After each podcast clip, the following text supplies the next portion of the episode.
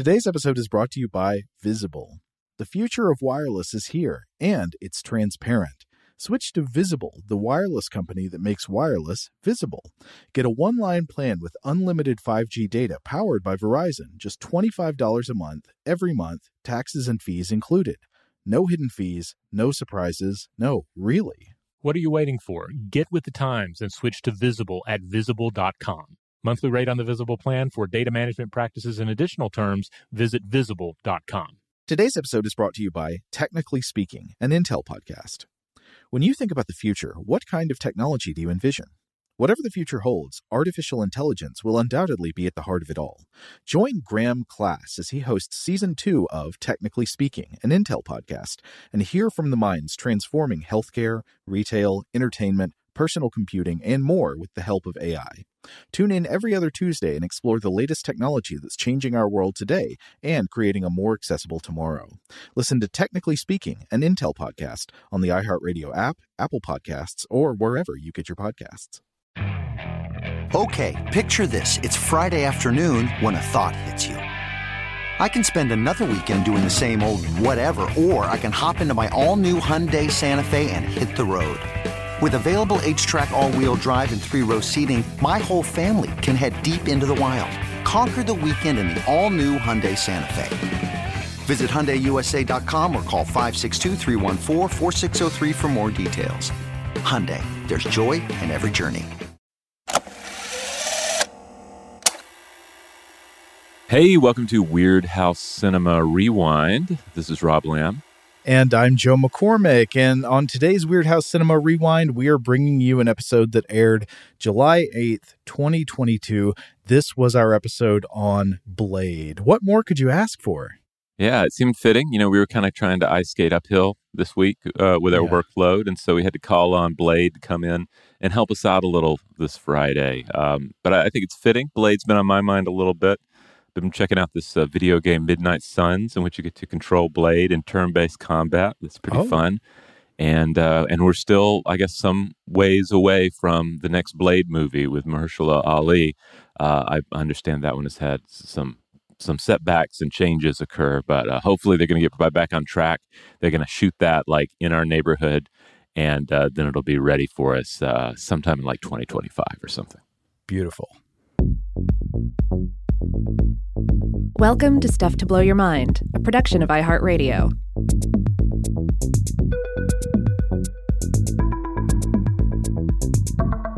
Hey, welcome to Weirdhouse Cinema. This is Rob Lamb. And this is Joe McCormick. And hey, today are we getting into the Marvel Cinematic Universe? Is this a is this a Marvel superhero movie?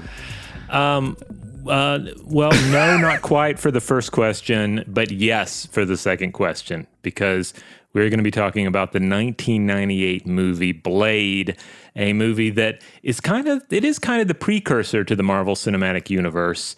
But unlike the PG era and PG, I guess 13 probably era of Marvel films that we have today, and even the darker DC films that we have, and certainly those have more in common with Blade, uh, we're talking about a solid R here, mostly yes. for violence and language, a little bit of sexuality, uh, but you know several different things that wouldn't fly in the Marvel movies that are so popular right now it is hilarious that this is essentially, I would say, a movie for kids, but absolutely not for kids. Hardcore R-rated comic book movie.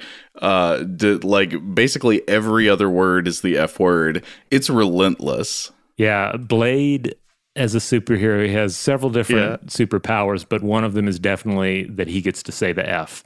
And yeah. he gets to say the F as many times as he wants to, as far as I can tell. I don't think there's a limit and there's constantly blood spraying everywhere on everything.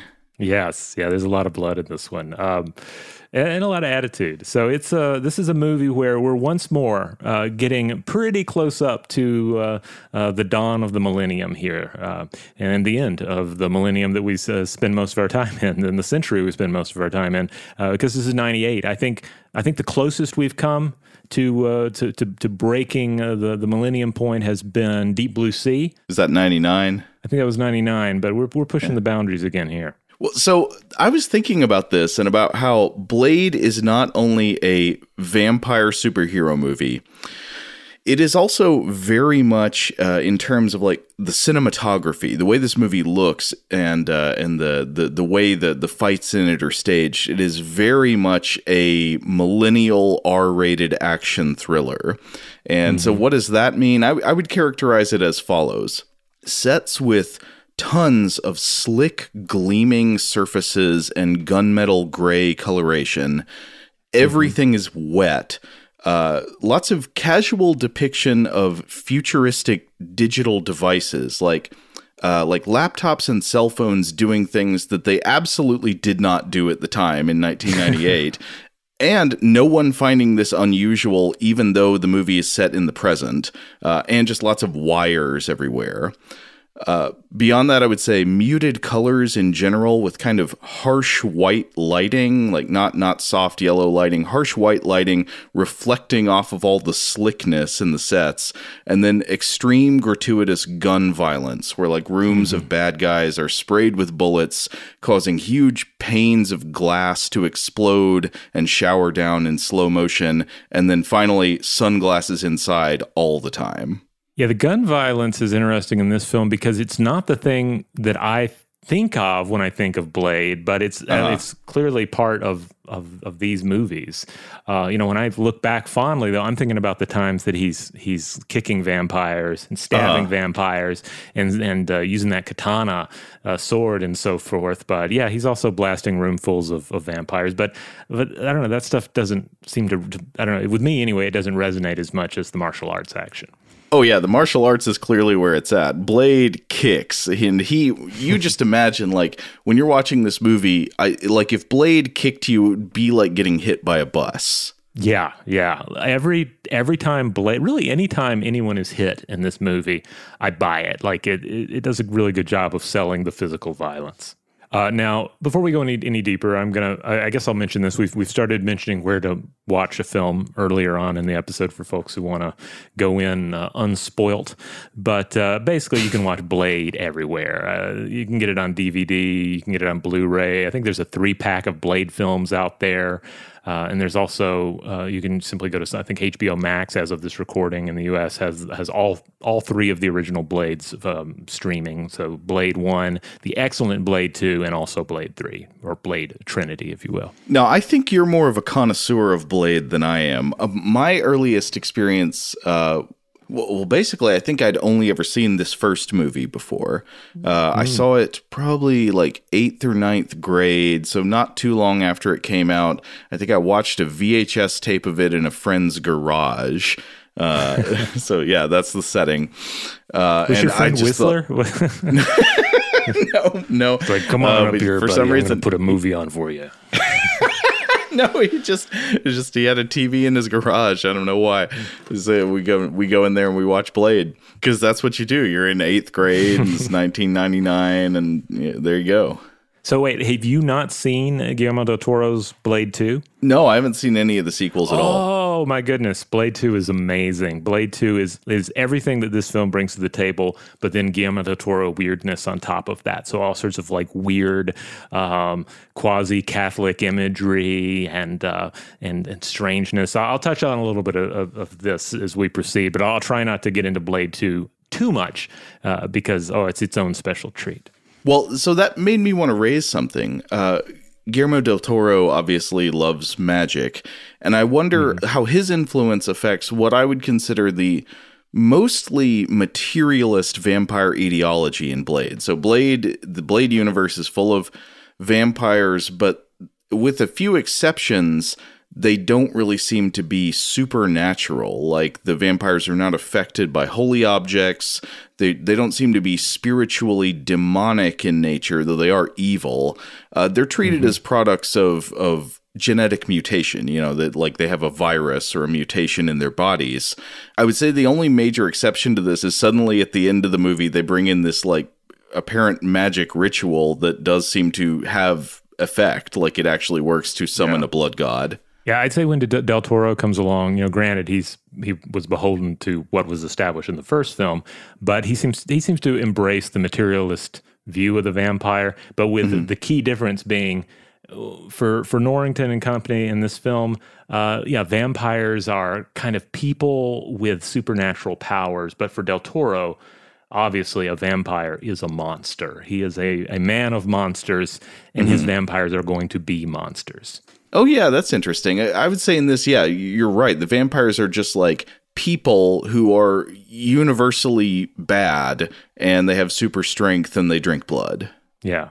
Though then again, I should stress for Del Toro, monster has different connotations perhaps than it does to, for other people. Like he loves his monsters. It doesn't mean the monster doesn't have a lot of personality and depth. In fact, there's a good chance that the monster will have more personality and depth than any human character uh, that he might be dealing with. Now, another thing that sort of sets Blade apart uh, that I think I noticed when I first watched it uh, back in the day was that this is a movie that has a vampire hunter character of the classic Van Helsing type. I would have, you know, seen movies with Peter Cushing doing this role on TV probably when I was younger. Um, but a big difference is that this is a high tech vampire hunter. And this was not the first movie to have uh, characters like this. I mean, uh, I'm sure there were plenty. I, I can think of John Carpenter's Vampires came out earlier. And in that one, the vampire hunters have all kinds of technology and stuff, don't they? Now, actually, John Carpenter's Vampires came out the same year. I'm not sure exactly Oh, like where they, they fall um, in, in terms of each other, though. Well, I, either way, I mean, uh, I'm sure this was was not the first movie to do this, but that that was kind of a change up on my expectations because Mm-hmm. the the earlier, you know, the vampire hunter is more of a uh, sort of a, a holy warrior, kind of a kind of a priest uh, slash professor who wields a stake and a cross and all that. Uh, again, you know, your your Peter Cushing type. Here it is like the toughest dude you've ever met, and he's decked out in all kinds of with like gizmos and gadgets. He's like Batman. He's got a you know utility belt full of stuff. Yeah, he is a secular vampire hunter, as opposed to the the holy men that we see certainly in the in uh, European traditions, but also in uh, in Eastern traditions as well. There's stuff like Mister Vampire. You know, that's Right. that's the role of the holy man to deal with the vamps. I wish they had had some rice in this movie, though. They they use the garlic, but they, they don't use any any rice. A, a glutinous rice dealer scene would have really set Blade apart. Ooh, that would have been it would have been brutal. Can you imagine the dressing down a corrupt rice dealer would get from Wesley Snipes as Blade? Because that's one more thing that really sets Blade apart is the way Wesley Snipes completely embodies this character. I don't know what it so this is based on comics. I have no idea what Blade is like in the comics, but it is hard to imagine this character as anything other than than Wesley Snipes. Wesley Snipes brings a kind of uh, I don't know, a, a like a weird poise and and a sort of almost ironic sense of line delivery. It's it's beautiful and it's very singular. Yeah, I, I will come back to this, but I think Wesley Snipes is as perfect in this role uh, as as anyone you can point to in a given role. Like he, everything he does as Blade is just spot on. You buy it, you believe it. Uh, it's absolutely perfect. It's like Robert Shaw as Quint, just is the character. Yeah, absolutely. All right, before we go any further, let's let's have let's hear part of the trailer. I don't I don't really love this trailer, uh, so we'll just listen to a little bit of it, just to remind you what you're dealing with in 1998's Blade. You better wake up. The world you live in is just a sugar coated topping. There is another world beneath it. The real world.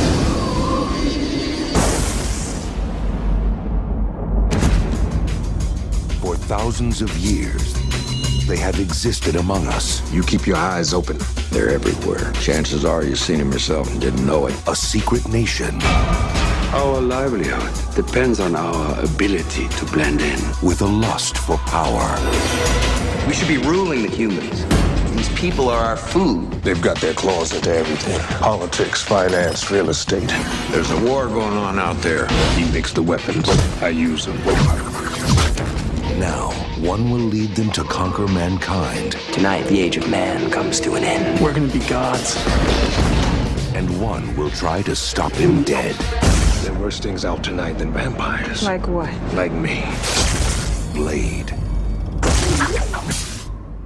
Trailers were bad in the 90s. Yeah, yeah, I don't I don't love it. Um, I don't know. Maybe it's different depending on uh, on age and what one is nostalgic for. But yeah, this is a trailer where I'm like, no, no, no. The movie's great. Trailer, uh, I can I can take it or leave it. All right. Well, let's let's get into the folks involved in this film, shall we? Oh, please. All right, starting at the top, the director is Stephen Norrington, born 1964. Uh, this is this isn't the first time we've discussed Stephen Norrington, as he did creature designs on 1992's Split Second, that uh, that really fun Rutger Hauer, what soft post-environmental apocalypse monster hunter film. Yeah, yeah. Now let's see. My memory is that in Split Second we did not get much of a look at the creature. They kind of kept it uh, mm-hmm. mostly obscured. Yeah, you don't see much of it. I, I, if memory serves, there were like a lot of last minute changes, uh, but it ends up working pretty well because you don't see a lot of it. But when you when you mm-hmm. do see more of it, you realize it's kind of a mix between a xenomorph and uh, Judge Death from the Judge Dredd comic books. All right, so Norrington uh, is a London born effects makeup artist who worked on such films as Aliens, Young Sherlock Holmes, Hardware, Alien 3, and Jim Henson's The Storyteller.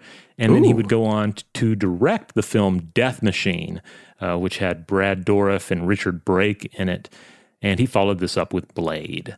Uh, from here, he went on to make The Last Minute and the film that reportedly kind of made him step back from actually directing, The League of Extraordinary Gentlemen. Uh, but I believe he has continued to work in effects and other areas of filmmaking, and uh, every now and then catch some buzz of some possible project coming together uh, with Norrington involved. Uh, but at any rate, uh, I, I like his work in this film. Oh yeah, and I'm really impressed that he did effects on uh, on Storyteller, which has marvelous special effects. I love it. Yeah, yeah, Storyteller is a lot of fun like those uh ooh the the Medusa statue coming to life and all that ooh yeah it's that's great stuff. Uh wow I never saw League of Extraordinary Gentlemen but I distinctly remember the day that my friends went to see it in the theater and they were talking about it for the rest of the day. Uh it it made an impression on them and it was not a good one. It seemed to be one of those films that it caused a, a lot of people involved in it were kind of kind of had to question what they were doing with their lives at that point yeah. I guess. But but uh, I don't know. But I haven't seen it. Maybe I would actually enjoy it. I don't know. Um, I will say that with Blade, however, you mentioned like some of the stylistic choices, and I think some of those definitely are just tied to uh, the, the, style of the day.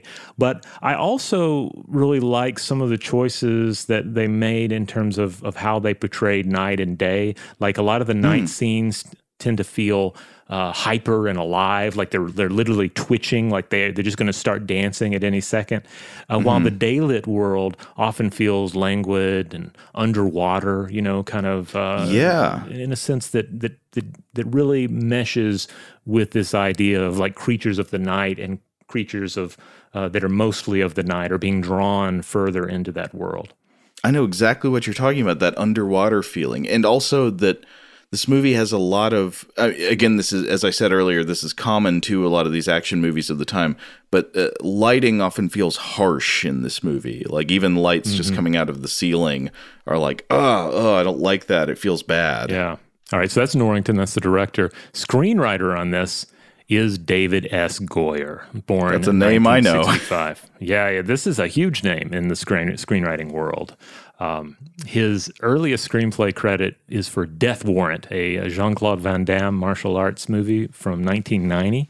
And he followed that up with uh, Albert Pyun's Kickboxer 2, which did not star Jean Claude Van Damme.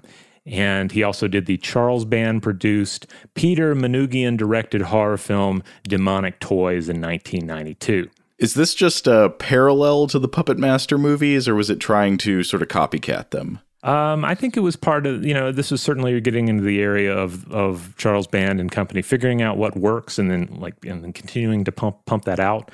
Uh, I've never please, seen a Demonic yeah. Toys movie, but I know they like later Demonic Toys have crossover adventures with other Charles Band properties. It's the Jetsons meet the Flintstones, except they're toys with like drills and razors attached to them. Now, he went on to work uh, again for Bandcamp on the 1993 film Arcade, but he quickly moved up from there, working in TV and film projects, till he collaborated with Alex Proyas and Lem Dobbs on 1998's Dark City. Just an excellent wow. weird film, in my opinion. Uh, Dark City is amazing. That that one mm-hmm. uh, I haven't watched it in a while, but for a long time that was one of my favorite movies. Yeah, same here. I, I, haven't watched it recently, but back in the day, absolutely loved it. Totally blew me away when I watched it. So de- you know, definitely made a huge impression on me. Now, I should also mention, though, that same year, uh, Goyer was also involved in the Nick Fury Agent of S.H.I.E.L.D. TV movie that starred David Hasselhoff. Uh, so he was, you know, he was already getting in and getting a little marvelly uh, with his screenwriting. I did not know that existed. But at any rate, yeah, then he moves on to Blade, and Blade is it's kind of the perfect Goyer screenplay, wouldn't you say? Uh, especially mm. when you consider many of the projects that came afterwards. It's a dark, largely serious comic book adaptation. Uh, he followed this up with screenplays for the you know, again the excellent and weird Blade Two, uh, also Blade Trinity, which Goyer himself directed. Uh, Blade Trinity did not continue the upward trajectory of the Blade franchise, but it, does have at least one great Bladeism in it, so it has that going for it. There are so many great Blade lines that I would love to quote, mm-hmm. but uh, we can't do it without making this uh, episode need a parental advisory sticker. right, because again, Blade will say the F, and yeah. all his best lines have the F in them. Yeah. Now, Blade Trinity was said to be a difficult shoot, uh, but uh, Goyer didn't give up on directing. He came back with some various TV projects and the films The Invisible and The Unborn. And on the screenwriting end of things, he went on to work on Christopher Nolan's Batman movies, Jumper, Man of Steel, the upcoming Hellraiser reboot. He at least has a story credit on that, Terminator Dark Fate, and the upcoming adaptation of the Sandman graphic novels. So, um, yeah, uh, Goyer is a huge name. You can't really, uh, uh, uh, no, ma- no matter what you think of some of these films, there's no denying it. Now, of course, we should drive home that Norrington and Goyer did not invent Blade. Uh, this was the work of two comic book creators credited to, first of all, Marv Wolfman. Uh, this is a character creator credit. He was born 1946. He worked on Marvel Comics' The Tomb of Dracula. Uh, so this was a horror comic that ran for 70 issues between 1972 and 1979. It concerns vampire hunters, including uh, you know the Van Helsings, and of course it has Dracula in it, like straight up Marvel Comics version of Dracula. Hmm. Blade mm. was introduced as one of these vampire hunters uh, and uh, the original incarnation was more of a like a thoroughly 1970s affair. Like he had wooden teak daggers, I believe. Mm. He had uh, like a like a large afro hairdo. So you know he's very much inspired by some of the cinema of that time period. Hmm. And the other character creator, uh, Gene uh, Colan, was born 1926 through 2011. Uh, he was the artist, and I think he's he had, has said in, in past interviews that he based part of the look of Blade on Jim Brown, uh, as well as other um, uh, famous black actors of the time. Uh, now, uh, uh worked on the comics uh, Daredevil as well as Howard the Duck. He also co created the heroes Falcon and Carol Danvers. Uh, but going back to Wolfman, um, yeah, the uh, following this film, there was apparently a legal dispute between Wolfman and Marvel. He does get an official character credit on Blade Two. Uh, he's written some TV shows over the years, including a few episodes of Fraggle Rock, if IMDb huh. is correct on that. Um, and fun fact, there was actually a previous Japanese animated adaptation of the Tomb of Dracula comic, came out in 1980, but I do not believe it has Blade in it. Um, though the character does show up in the 1990 Spider-Man cartoon. I don't know if you watched this, Joe, but no. Um, you know this was this was a fun cartoon. It came on in the afternoons after you got home from school, and they eventually just throw every Spider-Man related character in there. So Blade's showing up, Morbius is showing up, um, all these oh. various weird Spider-Man like second and third tier characters and villains. Spider Man met Morbius? Yeah, yeah, yeah. Morbius was totally in the mix. Fun fact Morbius was originally going to be in this film. Uh, if you go on YouTube, you can even find some rough uh, looking footage where originally at the end of it, Blade was going to have kind of like a, a, a stare down with Morbius, like setting up Blade versus Morbius in the sequel. I followed your link on this and I looked at the scene and my thought was like, how's anybody supposed to know this is Morbius? It's just a guy standing there. yeah, well, maybe that's one of the reasons they, they cut it out. Uh. Shout out to Astepro for sponsoring this episode and providing us with free samples. Rob, as the uh, the local host with allergies here, they sent you some of their nasal spray to treat your allergies. What was your experience like? Yeah, that's right. I always wrestle with the pollen a bit when it rolls in during the spring. So they sent me the little uh, nasal spray. I tried out the product, and yeah, it sure did help me get on top of my symptoms for the day. And it's so fast acting, uh, it was already kicking in before I left the house. Astepro is a first of its kind nasal allergy spray. It's the fastest 24 hour over the counter allergy spray. It starts working in 30 minutes, while other allergy sprays take hours. Astepro is the first and only 24 hour steroid free allergy spray. Astepro delivers full prescription strength indoor and outdoor allergy relief from nasal congestion, runny and itchy nose, and sneezing. Get fast acting nasal allergy symptom relief with Astepro. Go to asteproallergy.com for a discount so you can get Astepro and go today. A S T E P R O allergy.com. Astepro and go. Use directed for relief of nasal congestion, runny nose, sneezing, and itchy nose due to allergies. Today's episode is brought to you by Technically Speaking, an Intel podcast. When you think about the future, what kind of technology do you envision? Whatever the future holds, artificial intelligence will undoubtedly be at the heart of it all. Join Graham Class as he hosts season two of Technically Speaking, an Intel podcast from Ruby Studio in partnership with Intel. Explore the future of technology that's rapidly evolving our world today with the help of AI. There's still so much work and research needed to fully understand the power and potential of AI, and Intel is at the forefront of implementing AI in revolutionary technology that's changing the world we live in for the better. In each episode, Graham interviews the minds transforming medicine and healthcare, retail, entertainment, personal computing, and more while pioneering new uses for AI in these spaces. Tune in every other Tuesday and explore the latest technology that's changing our world today and creating a more accessible tomorrow. Listen to Technically Speaking, an Intel podcast on the iHeartRadio app, Apple Podcasts, or wherever you get your podcasts. Today's episode is brought to you by Visible. If you haven't heard of Visible, now you have. They're the wireless carrier that's making wireless visible. It's in the name. Get a one line plan with unlimited 5G data powered by Verizon, just $25 a month, every month, taxes and fees included. Having a one line plan means you only need you to save. No estranged roommates, exes, cousins twice removed, or AI powered humanoid robots needed. And because $25 a month really means $25 a month, you can call, text, stream, whatever, as much as you want without worrying about getting dinged at the end of the month. No hidden fees, no surprises. No, really. It's like the old saying goes you can't judge a book by its cover, but you can judge a company by its name. So spread the word. Tell all your friends there's a wireless company out there with transparency in their name, and they're called Visible. Start saving on wireless today at visible.com. Monthly rate on the Visible plan for data management practices and additional terms, visit visible.com.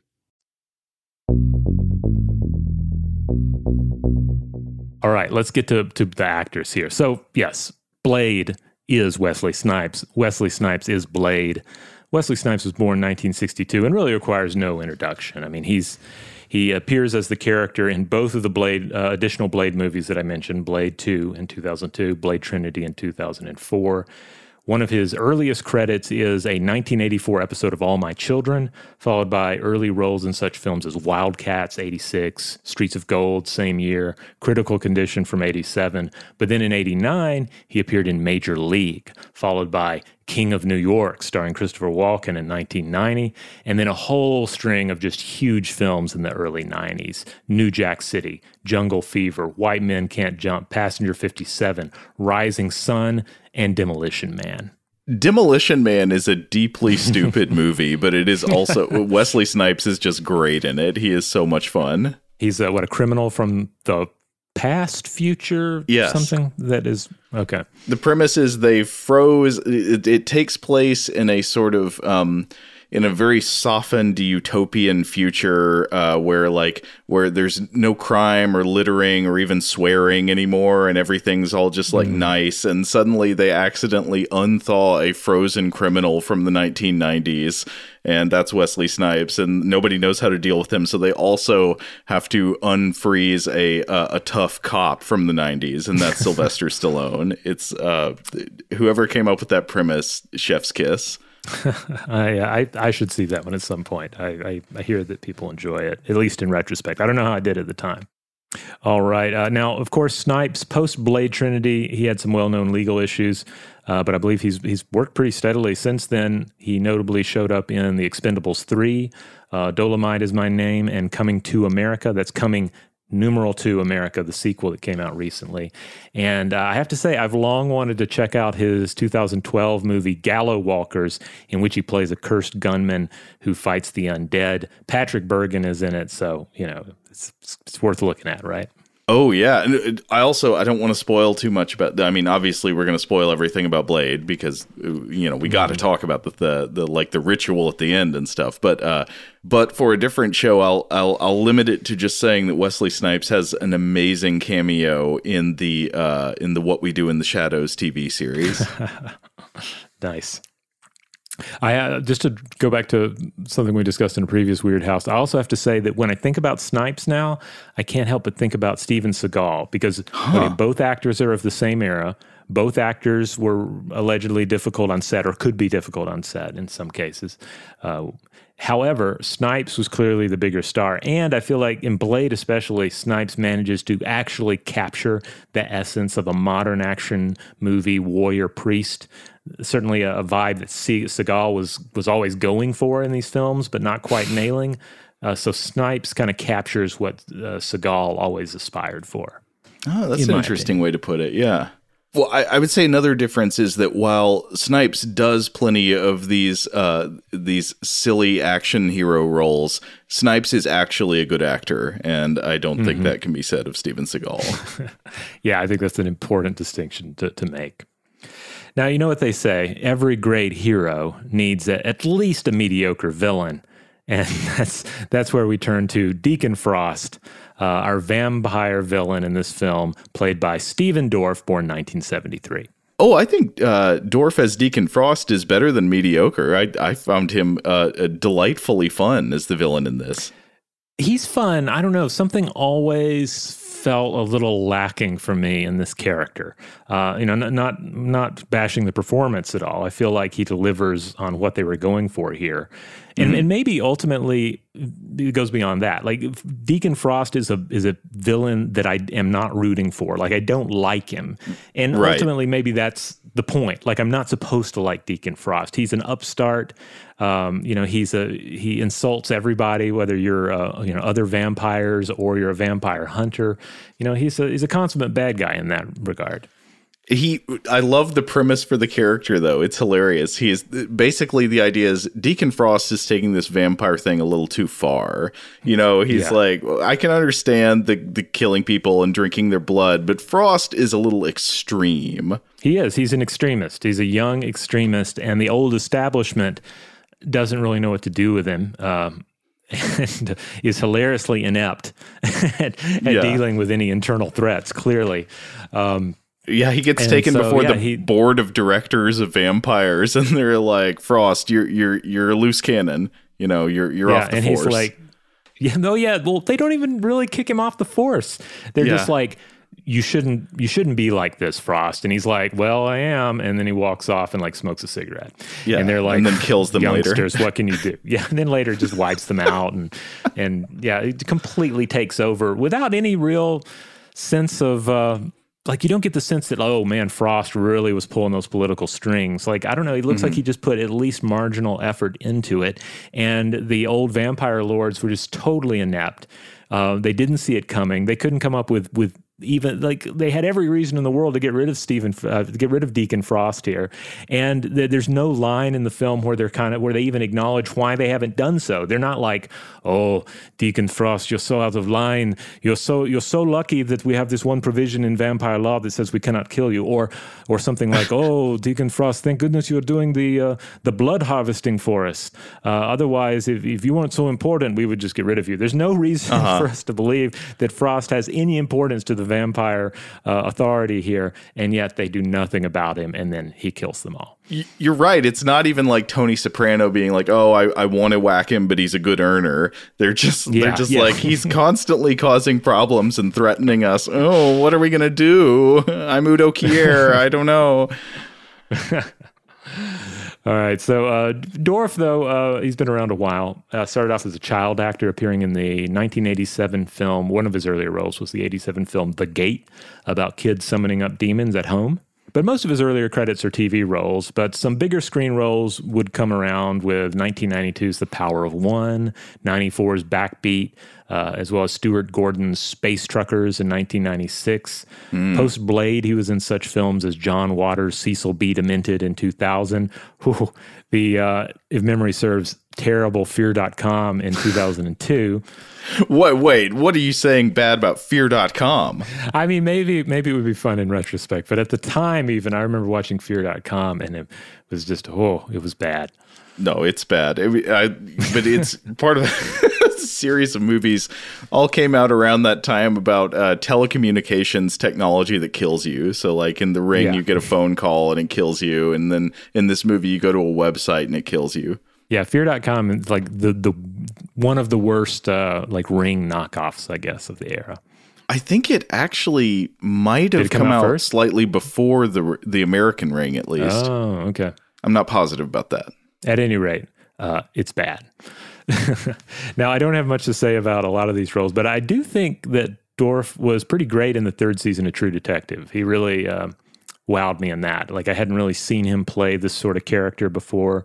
Uh, generally, I had only seen him play these cool characters from the mm uh, the, the, younger phase of his career.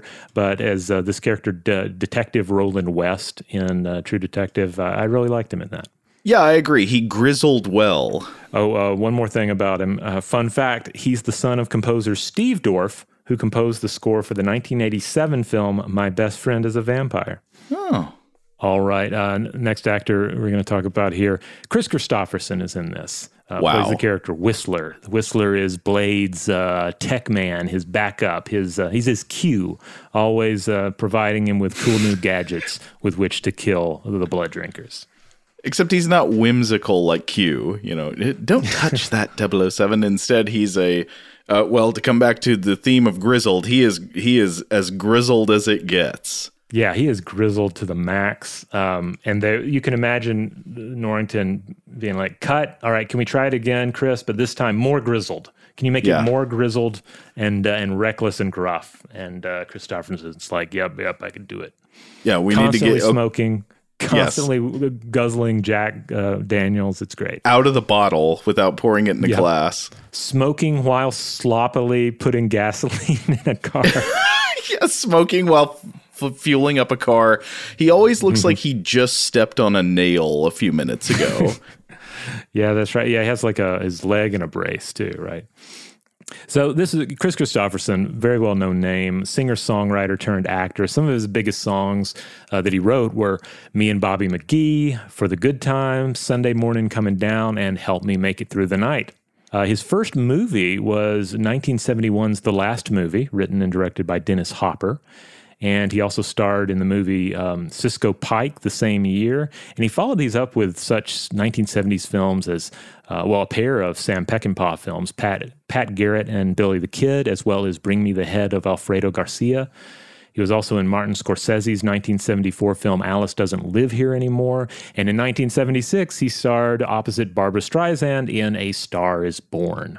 Oh, was he playing the um the the Bradley Cooper role in in that version of it? Yeah, yeah, yeah. He's okay. the, the character that, that Bradley Cooper would revisit in the remake. Now I can't we can't touch on all the films that Kristofferson's been in. He was in a ton of stuff during his Mhm. career, but uh, some of the others that stand out, at least to, to me, are uh, 1980's Heaven's Gate, 1988's Big Top Pee Wee. 1989's Millennium. Uh, he was in John Sayles' Lone Star in 96, and in 2001, he was in Planet of the Apes. The Planet of the Apes remake, the Tim Burton one, right? Yeah, yeah. That one has a great cast, and I believe I've seen it. I don't know. I, sometimes I feel like I need to revisit that one, see exactly what was up. It has some great ape suits. So uh, obviously, he plays Whistler in all three Wesley Snipes Blade movies. Uh, so What- whoa, this whoa, may whoa, come whoa, as a wait. bit of a shocker to you, Joe. I distinctly recall him dying in the movie I just watched. It didn't take. It didn't take. The character was too good. People wanted Okay. more Whistler. So even So, though, yes. okay, But he comes back very early. It's not really a big plot point. They basically early on in Blade 2, they're like, "You remember Whistler? Well, he's back. We're bringing him back." from the dead, Oh. like is he a vampire? Um, I think there's a little vampire-ness involved in his uh, him coming back, uh, but I'm a little foggy on how it happened. It it also it really even at the time, as much as I love Blade 2, it felt like what we killed Whistler. No, he's great. Bring him back. So Yeah, okay. Um, Kris Kristofferson was also in the weird movie uh, Trouble in Mind from 1985, uh, directed and written by Alan Rudolph, which is a film that I th- I, I think I, I would there'd be a lot to talk about uh, if we were to cover this on Weirdhouse Cinema. Uh, if it were not for some of the less savory aspects of the character he plays in the film. Um, and now Kris Kristofferson is really good in it, uh, and so are Divine, Keith Carradine, and Joe Morton. But it, for my taste anyway, Rudolph makes some choices with the protagonist that end up tarnishing the film for me. Uh, Anyway, at this point uh, in his career, Kristofferson is is is uh, still alive as of this recording, but is retired from acting and music these days. His last film role was 2018's Blaze, directed and written by Ethan Hawke. not Blade, but Blaze. Blaze, yeah. So it went out, kind of went out, I guess, in kind of a blaze of glory. I don't know. I haven't seen Blaze. I'm not, not mm. sure what it's about, but I don't think it's about an off-brand uh, vampire killer. Okay, so we got Blade. He's our vampire hunter, and then we got uh, Whistler. He is our Mm-hmm. vampire hunter's assistant slash tech slash mechanic. Uh, but let's see, in a in a sort of materially based vampire scenario, you need a hematologist in this. It wouldn't be a movie without a hematologist. Somebody uh, somebody Yep. who can explain all the blood science. And wouldn't wouldn't you know it? We we happened to run across a hematologist quite early in the film. Yep, it's Karen, played by N'Bushe Wright, born 1970, uh, known for such films as 1995's Dead Presidents, 92's Zebrahead, and uh, 1994's Fresh. Uh, so yeah, she she kind of it, this is in more of a modern film, you know. So she's she's not merely a damsel in, dis- in distress. She is in distress a few times, and Blade does save her. But then she also pulls through and is, of course, a brilliant hematologist who starts cracking the vampire medical problem, as well as proving herself very eager to grab a shotgun or a UV light torch and jump in and kill some vampires as well. I, I think N'Bushe Wright is great in this, and I like her character's arc. So at first, she is, yeah, she's just like she gets bitten by a vampire and needs rescuing by Blade.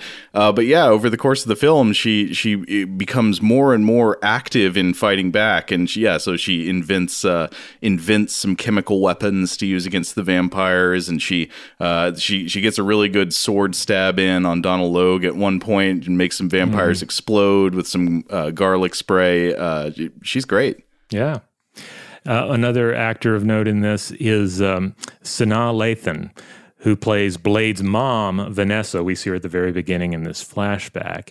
Uh, born 1971, she had a, a much bigger career post Blade, actually, starring in 2000's Love and Basketball and Brown Sugar from 2002, directed by Rick Famuyiwa. Uh, she's also the lead in 2004's Alien versus Predator. Whoa. And she had a recurring role on such TV shows as Nip Tuck, uh, Succession, and Family Guy. So she's the main character in Alien versus Predator. I haven't seen that in a long time, but I remember having a thought about her character in that, which is that in the end, uh, she and the Predators like defeat all the aliens, and the Predators are like good job, human. You know, you you did good back there. and then I think they give her a trophy or something, and then they fly yeah. off, and then she is left standing by herself in the middle of Antarctica. So it's like, oh, she would oh. definitely die. well, you know, pre- the predators they don't really know how humans work all that much. I guess. Yeah, she. Uh, they should have given her a ride. I think. All right, the next actor of note, Donal Logue, is in this, playing the character Quinn, uh, an excellent uh, vampire henchman uh, to uh, Mr. Frost here.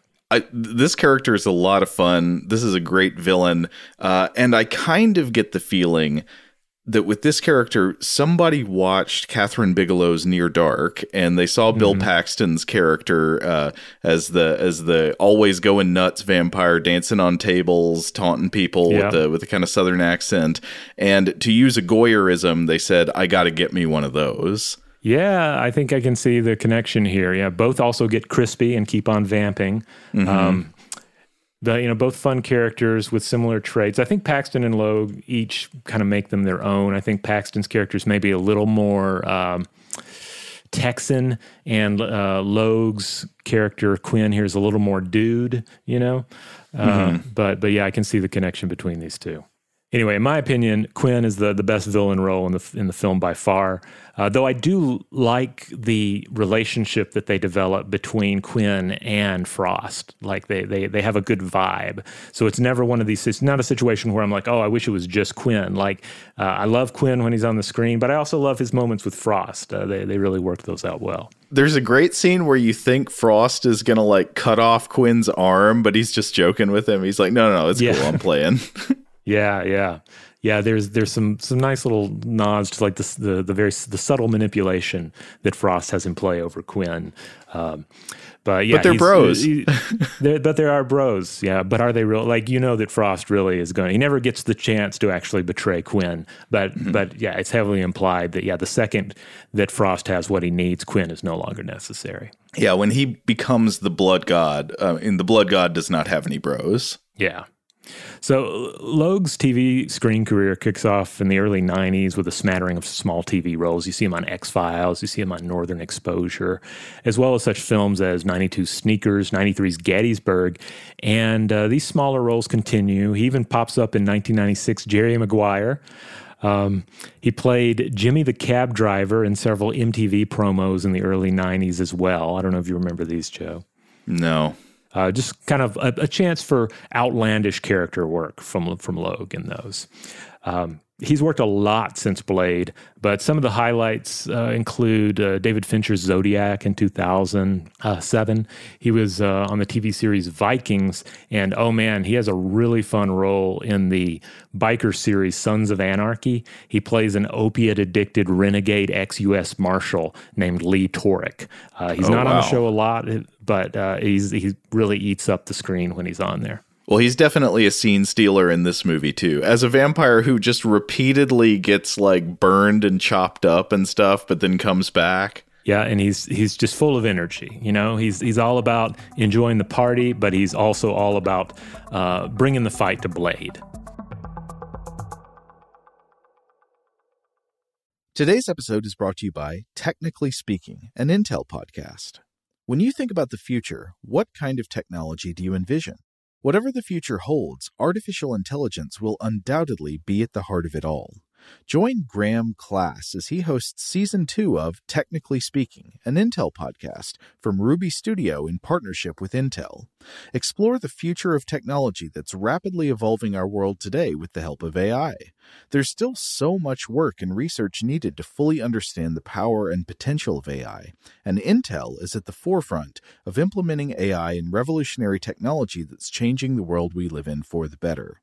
In each episode, Graham interviews the minds transforming medicine and healthcare, retail, entertainment, personal computing, and more while pioneering new uses for AI in these spaces. Tune in every other Tuesday and explore the latest technology that's changing our world today and creating a more accessible tomorrow. Listen to Technically Speaking, an Intel podcast on the iHeartRadio app, Apple Podcasts, or wherever you get your podcasts. Today's episode is brought to you by Visible. If you haven't heard of Visible, now you have. They're the wireless carrier that's making wireless visible. It's in the name. Get a one line plan with unlimited 5G data powered by Verizon, just $25 a month, every month, taxes and fees included. Having a one line plan means you only need you to save. No estranged roommates, exes, cousins twice removed, or AI powered humanoid robots needed. And because $25 a month really means $25 a month, you can call, text, stream, whatever, as much as you want without worrying about getting dinged at the end of the month. No hidden fees, no surprises. No, really. It's like the old saying goes you can't judge a book by its cover, but you can judge a company by its name. So spread the word. Tell all your friends there's a wireless company out there with transparency in their name, and they're called Visible. Start saving on wireless today at visible.com. Monthly rate on the Visible plan for data management practices and additional terms, visit visible.com. Okay, picture this. It's Friday afternoon when a thought hits you. I can waste another weekend doing the same old whatever, or I can conquer it. I can hop into my all new Hyundai Santa Fe and hit the road. Any road. The steeper, the better. Because my all new Santa Fe is available with HTRAC, all wheel drive, so I can hit the trail without a worry in the world. Heck, with three rows and best in class rear cargo space, I can pack the whole family in with all our gear. We've got available dual wireless charging for our phones, so we'll never lose touch with civilization, and we won't lose touch with the primordial power of Mother Earth. So, which is it? Waste the weekend or do something a little more epic? And conquer it in the all new Hyundai Santa Fe. Visit HyundaiUSA.com or call 562 for more details. Hyundai, there's joy in every journey.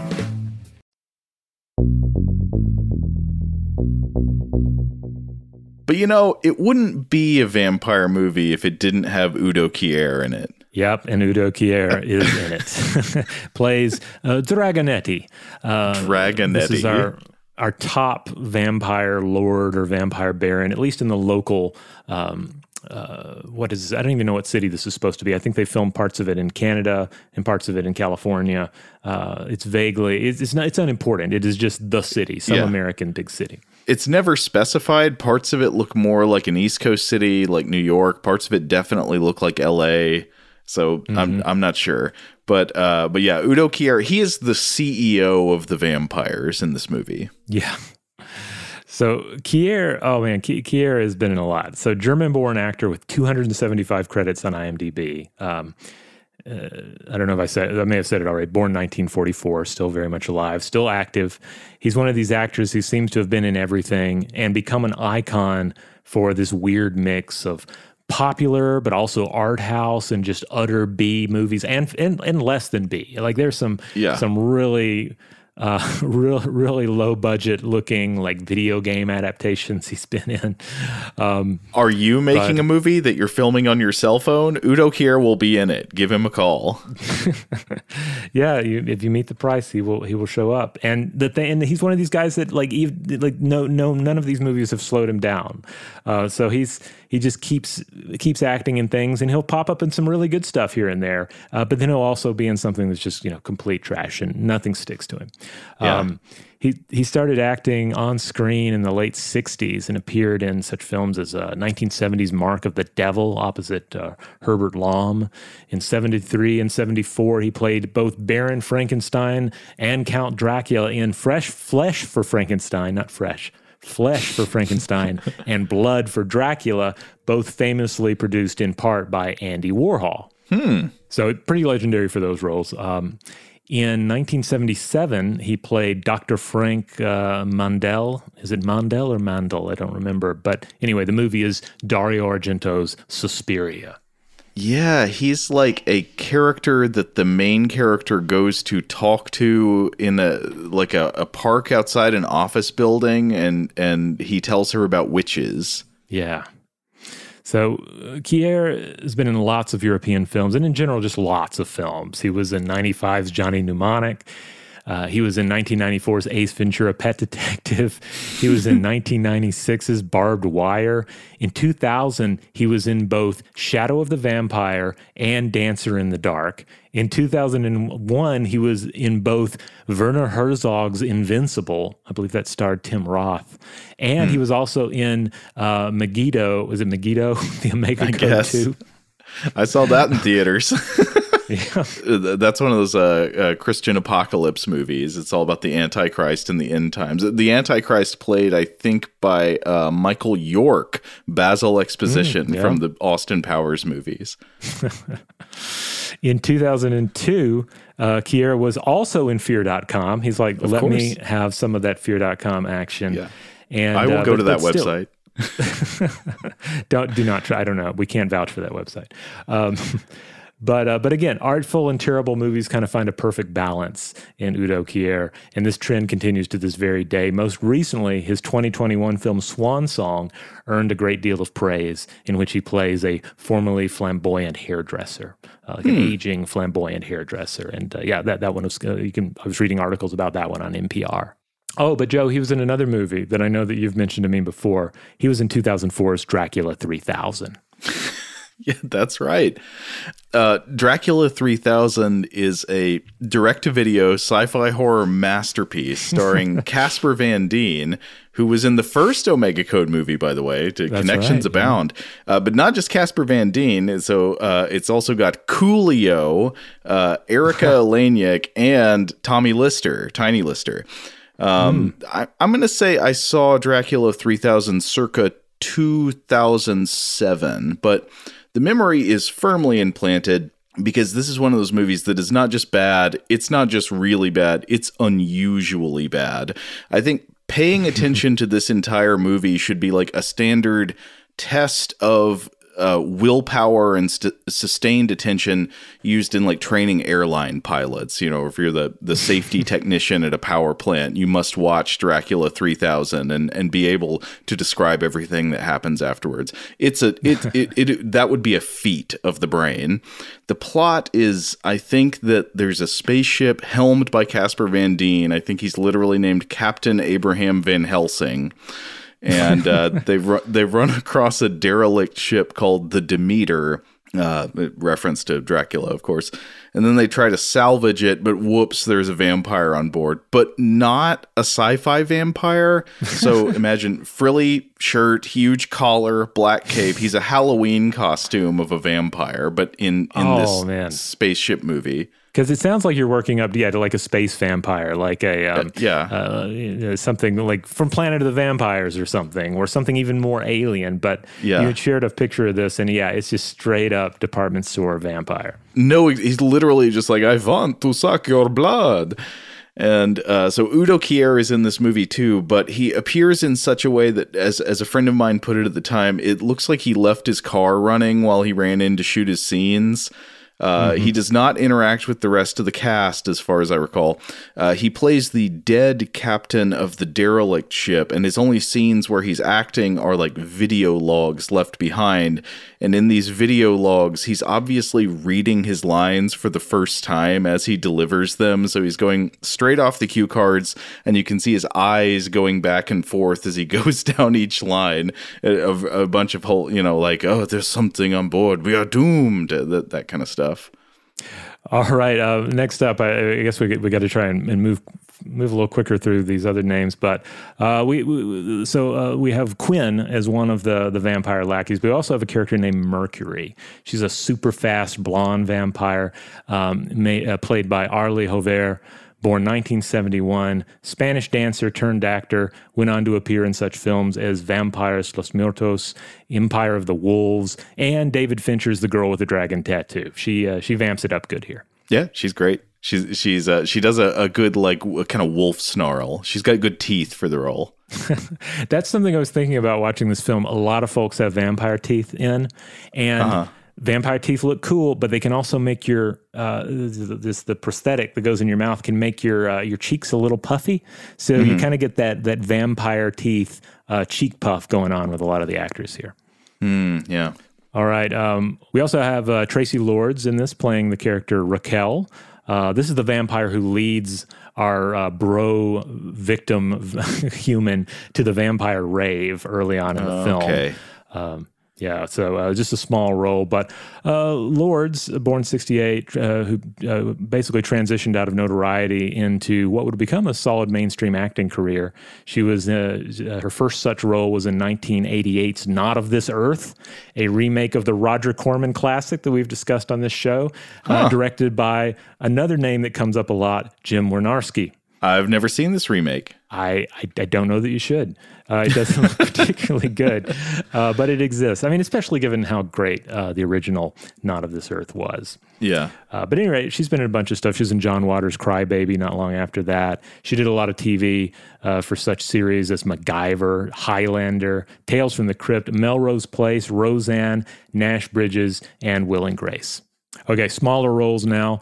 Uh, there's a character named Crease. He's basically a vampire underling that uh, ends up losing a hand to a booby trap, played by Matt Schulze, born 72. Matt Schulze is interesting because he returns in Blade 2 as an entirely different vampire, um, a Blood Pack member named uh, Chupa. And Matt Schulze has, has been in a number of movies over the years, including 2001's Fast and the Furious and 2011's Fast Five, in which he plays a character named Vince. He was also in The Transporter. I think the basic situation is he did Blade, and then he got jacked to do Fast and the Furious, and then he came back in Blade 2 and played a different jacked vampire. I'm trying to remember who this guy is in any of these movies I've seen, and I can't. Okay, well, I mean, he was in two of them, right? Like he was, he must be part of what the family, right? Because he's called back. He came back in 2011. I don't think so. I don't recall. Uh, He's maybe it was a flashback.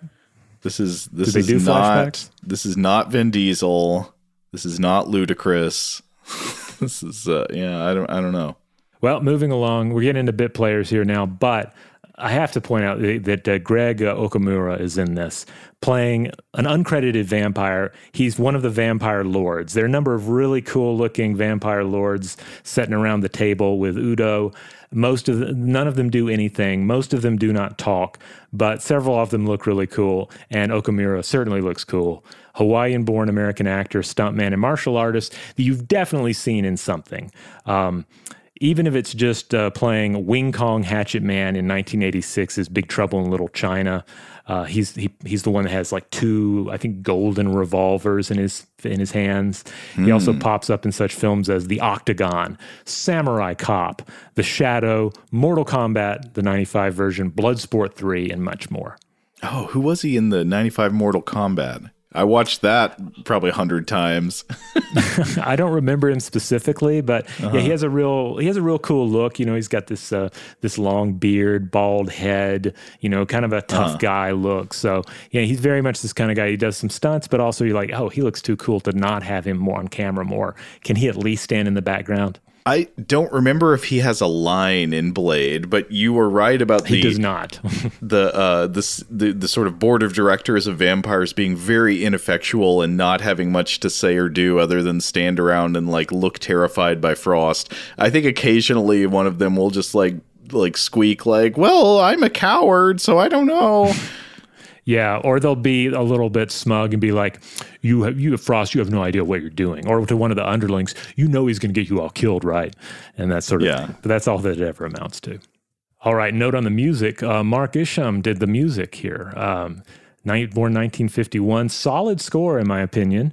You know, it hits all the right action beats, but also we have a number of sequences that are more ambient and ethereal in nature, be it like a blade meditation scene or one of those driving through the dreary daytime city scene. Uh, that I feel like like really those are the moments where you really have a chance for the score to shine. Though in an as was the style at the time note, uh, this movie also has a lot of Rob. Would you would you call it acid techno? Yes, yeah. There's there's some there's some fun hip hop in it as well, but Uh-huh. yeah, some of the key scenes involve some like a massive drop of acid techno. So yeah, there there are several points where like, oh, Blade gets out the sword, and then immediately it's down, down, down, down, down, down, down. Yeah. You know, that that kind of thing. It, yeah, I love it. But uh, anyway, the score wise, uh, Mark Isham also did such films as 2004's Crash, uh, Bad Lieutenant Port of Call New Orleans, Ooh. 2007's The Mist, Time Cop, Romeo is Bleeding, Fire in the Sky, Point Break, The Hitcher, Trouble in Mind, uh, which I mentioned earlier, Never Mm-hmm. Cry Wolf from 83. Uh, he was nominated for an Oscar for 1992's A River Runs Through It. Uh, so, yeah, he- he's a, he's a big deal and is still working. Cool. Now, a quick note on the stunts and fights. Uh, there are a few different names that are tied up in the, the stunt work and choreography. Henry Kingi Jr. and Jeff Imada are credited with stunt coordinator honors. Imada is a longtime stuntman and martial artist who has worked in tons of notable films, including Blade Runner, Dreamscape, Prince of Darkness, and Big Trouble in Little China. Uh, Wow. He's in Big Trouble in Little China. He's one of the kidnappers at the airport. Okay. And on top of this, martial arts choreographer credits go to both Wesley Snipes himself and Jeff Ward, another longtime stuntman. Today's episode is brought to you by Technically Speaking, an Intel podcast. When you think about the future, what kind of technology do you envision? Whatever the future holds, artificial intelligence will undoubtedly be at the heart of it all. Join Graham Class as he hosts season two of Technically Speaking, an Intel podcast from Ruby Studio in partnership with Intel. Explore the future of technology that's rapidly evolving our world today with the help of AI. There's still so much work and research needed to fully understand the power and potential of AI, and Intel is at the forefront of implementing AI in revolutionary technology that's changing the world we live in for the better. In each episode, Graham interviews the minds transforming medicine and healthcare, retail, entertainment, personal computing, and more while pioneering new uses for AI in these spaces. Tune in every other Tuesday and explore the latest technology that's changing our world today and creating a more accessible tomorrow. Listen to Technically Speaking, an Intel podcast on the iHeartRadio app, Apple Podcasts, or wherever you get your podcasts. Today's episode is brought to you by Visible. If you haven't heard of Visible, now you have. They're the wireless carrier that's making wireless visible. It's in the name. Get a one line plan with unlimited 5G data powered by Verizon, just $25 a month, every month, taxes and fees included. Having a one line plan means you only need you to save. No estranged roommates, exes, cousins twice removed, or AI powered humanoid robots needed. And because $25 a month really means $25 a month, you can call, text, stream, whatever, as much as you want without worrying about getting dinged at the end of the month. No hidden fees, no surprises. No, really. It's like the old saying goes you can't judge a book by its cover, but you can judge a company by its name. So spread the word. Tell all your friends there's a wireless company out there with transparency in their name, and they're called Visible. Start saving on wireless today at visible.com. Monthly rate on the Visible plan for data management practices and additional terms, visit visible.com. Okay, picture this. It's Friday afternoon when a thought hits you. I can waste another weekend doing the same old whatever, or I can conquer it. I can hop into my all new Hyundai Santa Fe and hit the road. Any road. The steeper, the better. Because my all new Santa Fe is available with HTRAC, all wheel drive, so I can hit the trail without a worry in the world. Heck, with three rows and best in class rear cargo space, I can pack the whole family in with all our gear. We've got available dual wireless charging for our phones, so we'll never lose touch with civilization, and we won't lose touch with the primordial power of Mother Earth. So, which is it? Waste the weekend or do something a little more epic? And conquer it in the all new Hyundai Santa Fe. Visit HyundaiUSA.com or call 562-314-4603 for more details. Hyundai, there's joy in every journey.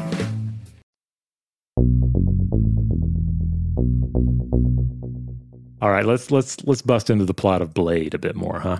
All right. So I guess uh, we we will talk about the opening. The opening has a kind of prologue that takes place in 1967, where you're in a hospital. It's that dreamy kind of camera work that lets you know, oh, the, this is not the whole movie is not going to be like this. So, you know, it'll take place in the present. Don't worry. But it's uh, 67. And you see a woman being rushed through a hospital on a stretcher, and she's about to give birth, but she also has vampire bite marks on her neck and you see like her ID falls on the ground. I think you see her name is Vanessa Brooks, and it's implied that she dies. So that's the background. And then we get credits, and we see uh, over the credits there are some sped up time lapse shots of a city. I was trying to figure out what city, but I think it's just it's intentionally non-specific. A side note on this cinematography, I was thinking, what is the effect on the viewer created by time lapse footage of human activity in a city? And to my mind, it has a kind of de individuation effect because you can't focus on any individual person and instead only see kind of trails or lines. You see masses of humans blurring together into just patterns of movement, or you see the effects of their behavior and projects over time. So you might see buildings being assembled or garbage piling up or something. And in this sense, it kind of makes you think of the humans in the city more like ants in a nature documentary, not as individuals, but as a kind of collective effect, an undifferentiated mass of biology traveling along certain lines.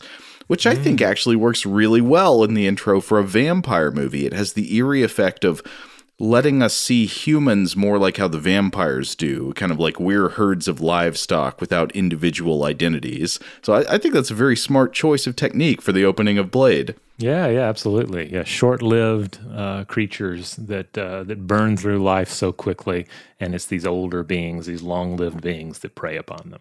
Now, then we get to the real opening, which is you see two people on a date. Uh, I think one of them is Traci Lords, and they're like winding their way through a meat packing warehouse and mm-hmm. leading into a secret club. There's like a bouncer at the door. They go into a club, and w- immediately we're thinking, okay, is this a vampire club? It's got to be. It's full of you know dancers. There's one dancer there who can kind of teleport. I think that's um, what's her name? Who? Oh, Mercury. Yeah, Mercury. Yeah and they're playing. Uh, at first, I was like, "Is this EDM?" But Robbie corrected me. So this would be acid techno. Yeah, this is definitely acid techno in this scene. So there's a very gray and blue color palette, kind of pale colors. Uh, the DJ has flashlights strapped to his glasses. I think we see Stephen Dorff wandering around in the crowd. The rave scene mm-hmm. is very late 90s, but then we see the DJ like unveils a giant uh, banner saying bloodbath. And then what do you know? The sprinkler system kicks on and it's just spraying blood on everybody. this is before we started recording. Seth was asking me, "Oh, is Blade the movie where the sprinklers come on and it's blood?" And we we talked about it, and I was thinking, I don't think that would work because wouldn't the blood kind of like clump up or coagulate and clog up the sprinkler system? I I just don't think you could do that. It's a special system that was probably custom yeah. uh, installed. Uh, because you know, we, we find out the vampires are into everything. They they can have custom tech installed. Um, the, they get human the plumbers things, to do that. um, well, if they are, they're they're vampire familiars. They have the, yeah. the glyph on the back of their neck, and they're right. they know exactly. They install these in cities across the United States and, and Europe and, and beyond but they uh so the the blood comes on and then the human dude who's been led in there he starts panicking and then all the vampires are like hissing and baring their fangs at him. They're like really salting the meat with this guy. They don't just bite and drink his blood. They're like try it seems like they're trying to scare him to death yeah, this whole sequence is fun to sort of try and figure out because yeah, so there's the vampires want to drink blood, but they also want blood to come through the sprinkler system and fall on everything. Uh, mm-hmm. Uh, they want to drain this man's blood, but also they kind of want to beat him up and scare him. And yeah. so I, I was the the main way I was able to make sense of this is that okay, nothing that we that we as humans in our life, nothing that we like or love do we love as much as a vampire loves blood? Like a vampire has so many like a vampire can't feel emotions about most things, but a vampire feels like all emotions about blood. And mm-hmm. therefore they're like, yes, I want blood. I want blood to rain on me. I want I want to make love to the blood. I also want to beat the blood up. I want to drink the blood. Uh-huh. I, I want to to uh, just blood, blood, blood. That's all they can think about. And so this is the uh, the the very sort of um, of of experience, the very sort of room that a vampire would want to find itself in. That's very astute. I think that is exactly what they're going for. So this guy's toast, right? Like there's just no yeah. way out. Of course, they're going to drain him. I mean, it's like this club has, uh, I don't know, one or maybe a few humans in it and then uh, 500 vampires. I mean, this is not a good mm-hmm. ratio. Mm-hmm. Um, so the guy's crawling away in terror, sloshing through the blood until he like crawls up on a big steel-toed boot, and you see the bottom of a long black leather coat flapping. what? Who's this? Immediately, the crowd panics. They're like, "That's him! It's the Daywalker!" And then fight, fight, fight. Blade is here. Wesley Snipes looks awesome. He's got the the sunglasses indoors. He's got the you know lots of black leather. He's got the body armor on. He's got the the vampire hunter Batman utility belt. So I think he's got a shotgun that shoots silver, and when it hits the vampires, they dissolve into gray and orange CGI ash.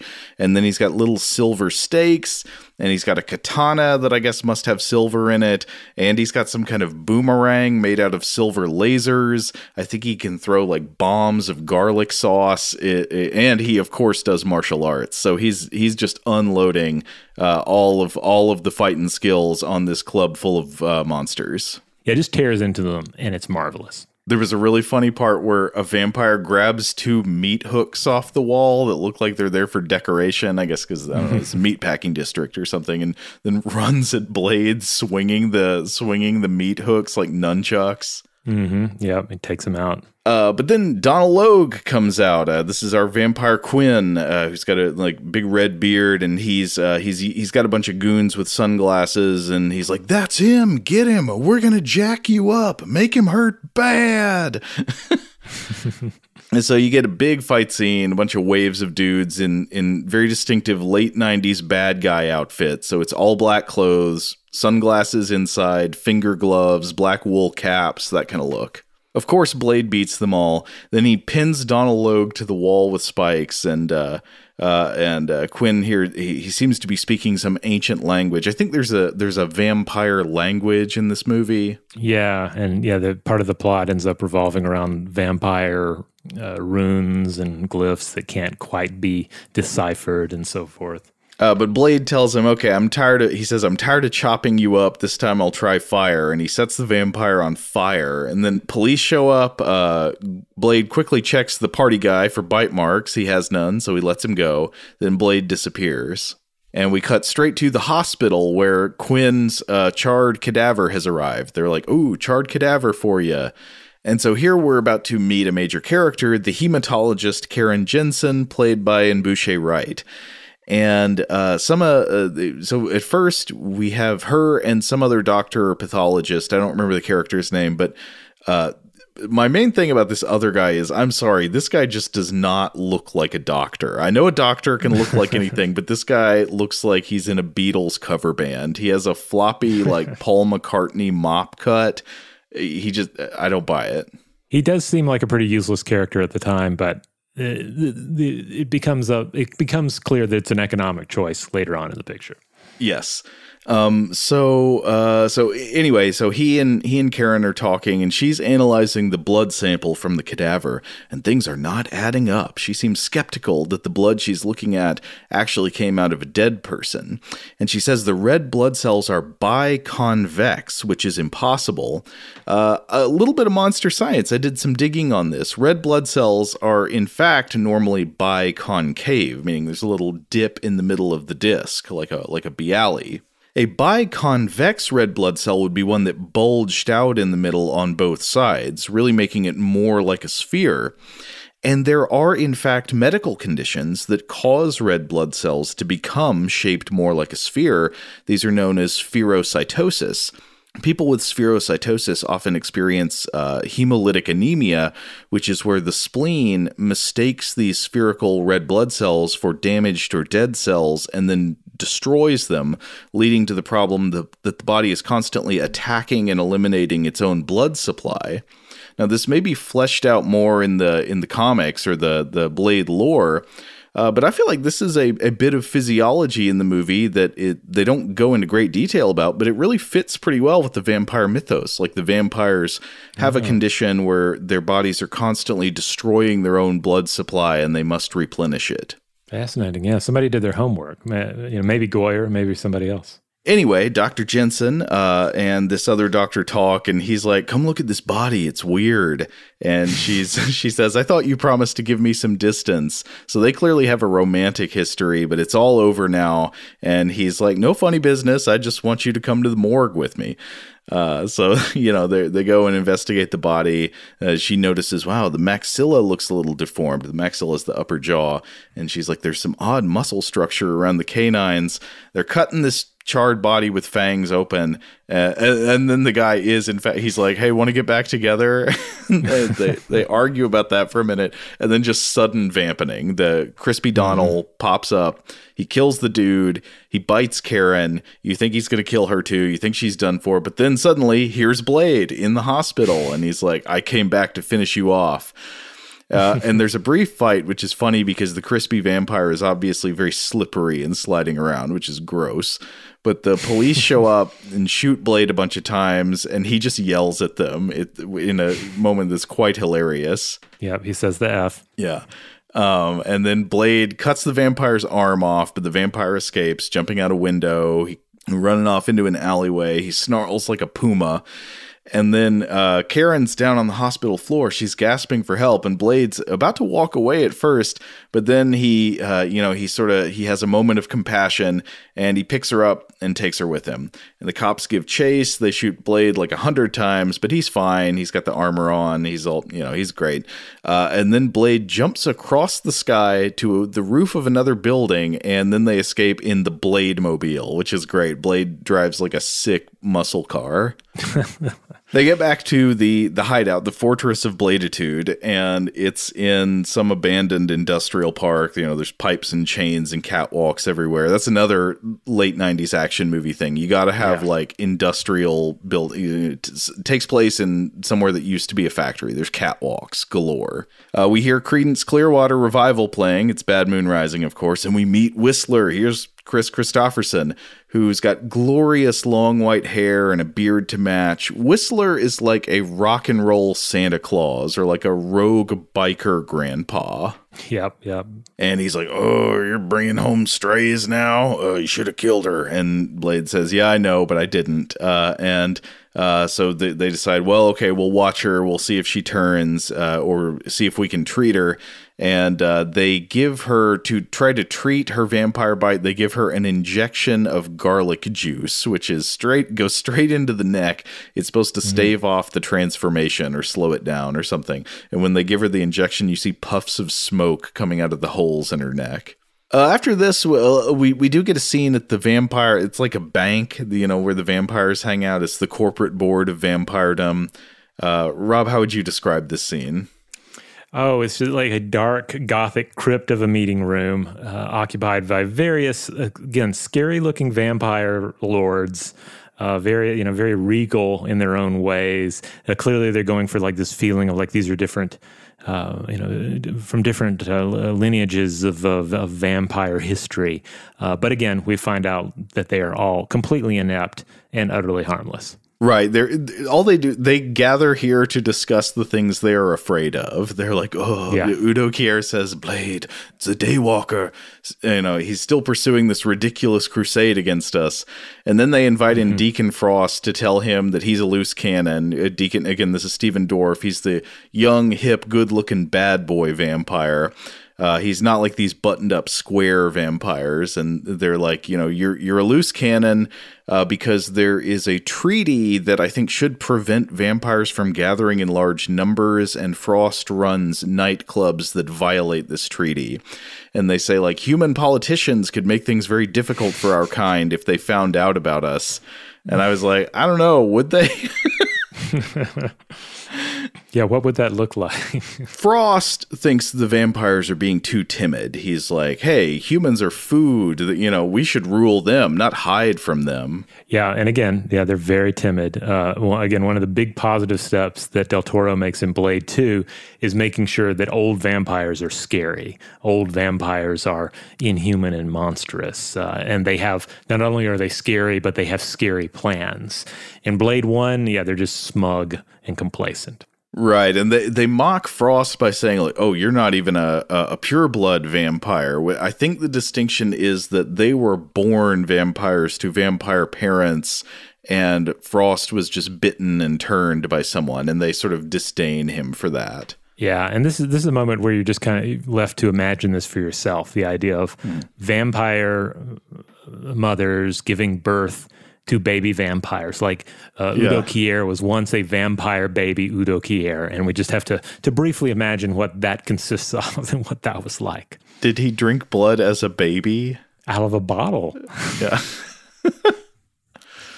Okay, so then we go back and visit uh, our heroes again. Frost, uh, um, oh, uh, Blade visits like an apothecary shop where he buys, yeah, I don't know, his regular doses of like essence of garlic, and then he also gets a serum which he uses to stave off I don't know. He, he, basically the deal is we'll find this out in more detail later, but Blade is like half of a vampire. He's got some vampire characteristics, but not others. He can go out in the daytime and all that, uh, but he does need blood. And he's like, "Well, I'm good now, so I can't drink people's blood, so I've got to get injections of this serum, whatever this is."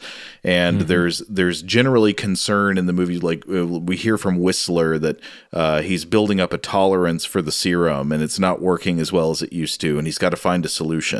Uh, meanwhile, uh, Karen, who the, the hematologist who they brought back, she like witnesses them talking about all this and witnesses Blade getting a dose of his serum.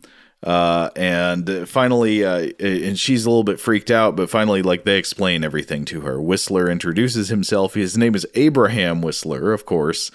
Uh, mm-hmm. this is the scene where he's lighting a cigarette while he's pumping gas into the Blade Mobile. And Whistler kind of gives her like a Vampires 101. It's like uh, they're called Hominus Nocturna. And we find out that Whistler and Blade hunt them. They follow their movements. They go from city to city and she says, "Oh, so do you use crosses?" And they say, "No, crosses do not work. They're very pointed about this. They say vampires are allergic to silver and garlic and to sunlight, specifically UV rays." Uh, by the way, Whistler has rigged up a UV flashlight that I guess they can shine at vampires to hurt them. Though one one thing in this movie is that apparently vampires are fine going out in the daytime if they just put sunscreen on. This is literally a plot point, and I'm like, why don't they just do that all the time then? Um, I guess it's a lot of sunscreen. It's oily, you know. Yeah. Well, I know. I know I that I don't like the feeling of sunscreen either. But I mean, if you're but, but the you other option is a responsible thing to do. Yeah. Yeah. But anyway, so they explain to Karen, they're like, look, you got to get out of town. Now that you've been exposed to the vampires, they're going to be on the hunt for you. And she thinks she can go to the police, but nope, vampires own the police, apparently and Whistler gives her Vampire Mace, which is a spray canister of garlic and colloidal silver. So she's, I think she's going to go off and do her own thing. Oh, and then in the meantime, we get a, a really funny scene with Udo Kier and Frost, where like Udo Kier goes into the, I don't know, the vampire computer bank, the archives, I guess. Mm-hmm. And he walks in and Frost is in there with like a laptop running, doing all kind of weird AI stuff on these like glyphs and uh, and he's like, "You're using a computer to decipher the ancient text? You fool! The ancient text can never be translated. You wouldn't even understand them." And Frost is just petulantly like, "Yeah." uh, and then there, I think one of them does. Uh, does Udo Kier slap Frost in the face? Oh yeah, yeah, this is Matt. At least you know they, they create the effect of him just really slapping the heck out of him, and and uh, Udo has like all the veins in his his head bulging after uh-huh. he does it. It's it's uh, it's very nice. It's a good slap. Uh, but then Blade drops Karen off in the city, and he is a reckless driver. He is not he is not respecting pedestrians. Um, so she goes into her building and then there's a scene i thought was very cool because you know he's like keep your eyes open but she's like but it's daytime. Shouldn't i be safe now at least? But uh, she goes into her building and then she gets into the elevator and she notices that there are people in the elevator who have these weird tattoos on the back of their necks these little square glyphs uh, and I really liked this scene. I think I remember this scene from way back when I watched it in the day. I was like, oh, wow, it's a big conspiracy. You know, it's like there are humans who are in on it.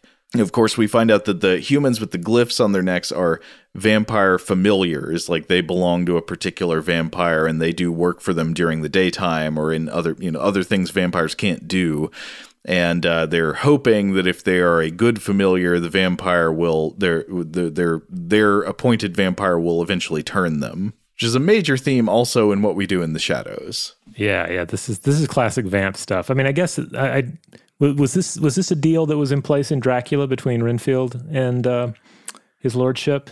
I do not recall what was in it for Renfield. I mean, he was in it for the bugs, and, Yeah. and the glory, uh, or yeah. But uh, beyond that, I don't remember if there was any because it's it's become such a frequent trope of the vampire familiar relationship in fiction that I Mm-hmm. I honestly can't remember if it's in Dracula or not. Yeah, I couldn't say. Well, so anyway, so Karen goes back to her apartment. Um, she gets a visit from a police officer. He's like, "Hi, I'm Officer Krieger." Uh, for a second, I thought this guy was Matthew Perry from Friends, but no, it's not. It's just a guy who kind of looks like him. Uh, this is also, I thought, a great scene. Uh, can Rob, would you describe what happens here? I mean, basically, he has a, a. It seems like he has a plausible story. He's like, "Yeah, your front door was open. Your coworker said you're missing. You were kidnapped. So I'm just checking in on you." And then it becomes, but we, we quickly realize, oh, this guy's also a familiar. He's here. He's up to no good. But then Blade shows up and proceeds to beat the crap out of this cop for like six solid minutes of film time. Yes, uh, and he's like, "You work for this glyph says you belong to Deacon Frost. We've been tracking Frost for a long time." Uh, and they find out that this cop is transporting blood for a vampire-owned blood bank, which that was a LOL moment for me. I was like, "Oh my god, the vampires own blood banks! Brilliant!" Of course they do. Yeah, they're involved in everything. And of course Yeah. they, they're going to own the blood banks.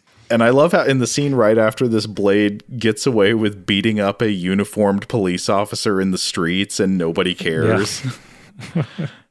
um, but then uh, the cop gets away, like he runs off, and um, and Karen's a little upset that she was used as bait, but she decides, well, okay, at this point, I just got to stick with Blade. It's the only way I'm going to survive long enough to find a cure for a vampire bite.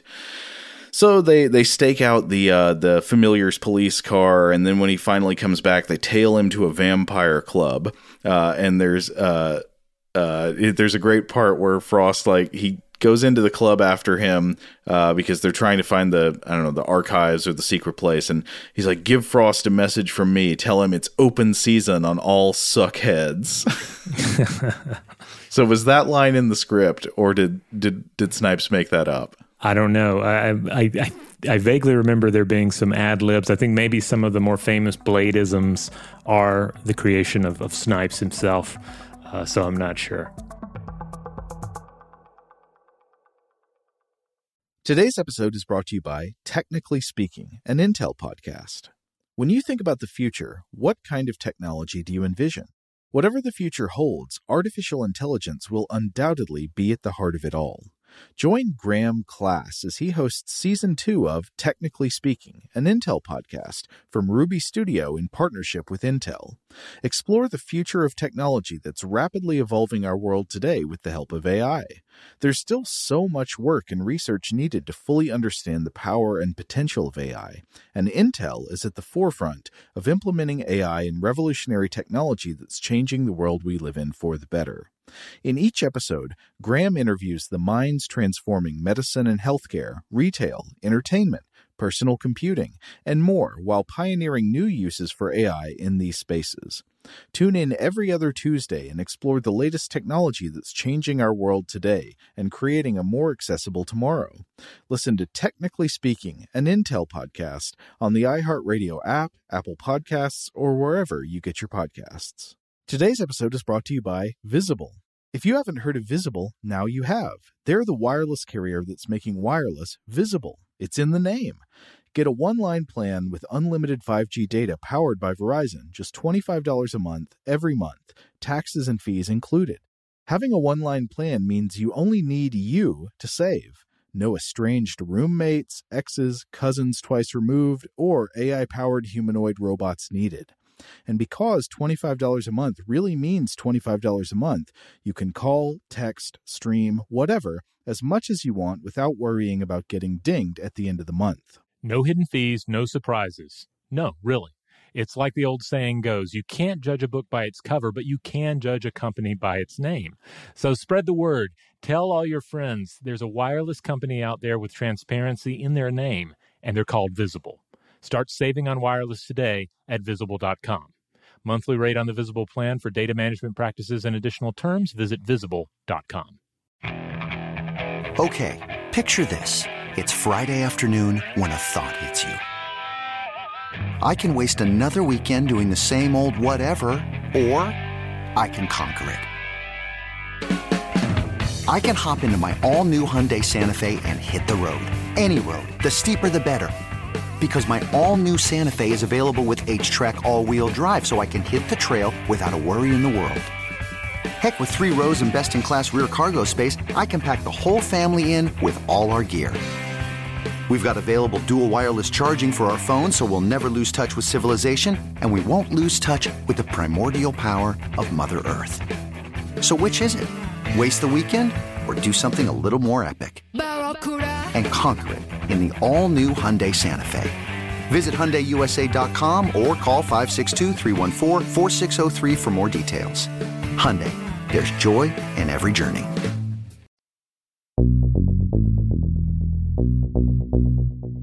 So meanwhile, Frost is throwing a party in his penthouse, but he's not partying. He's busy translating the ancient texts like Udo mm-hmm. Kier told him not to do. So he's got his Apple laptop really, really burning the CPU. Uh, and it finally finishes translating.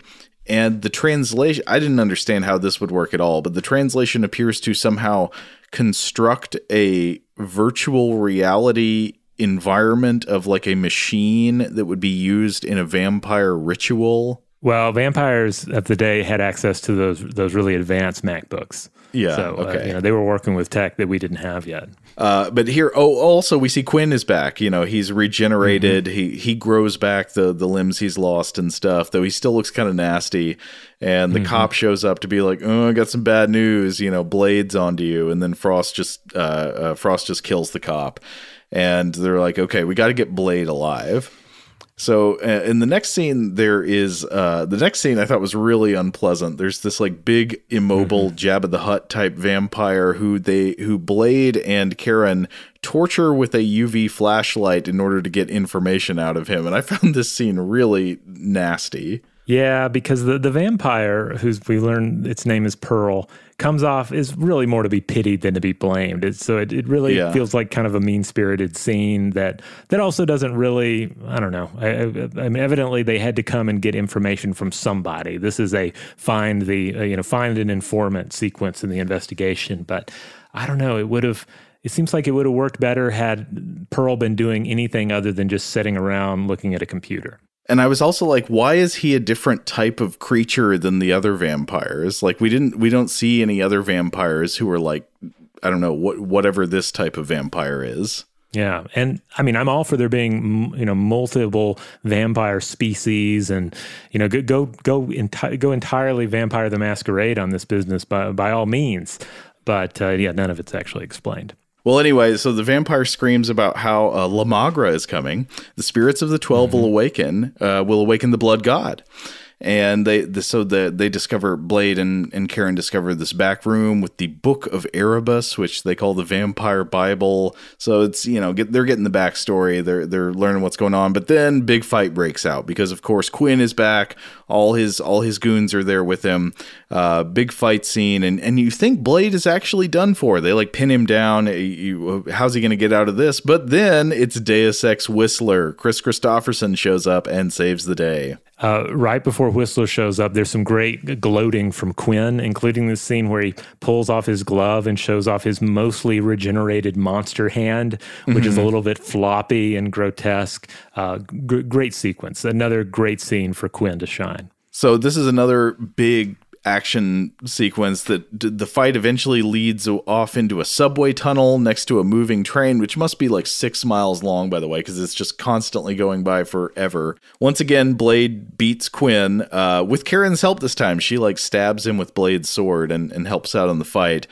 And, oh, and they uh, also in, cut off the other hand this time. yes, yeah. Uh, and then Quinn runs away uh, and they escape. Uh, Blade and Karen escape by hopping onto the subway train.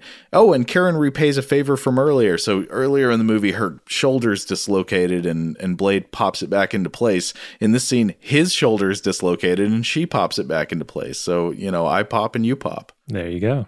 So here we get uh, more backstory. There's exposition about well, you know how Blade ended up the way he is. How Whistler gives a, a, a, sermon sort of on how Blade works. He says, you know, I found him when he was 13.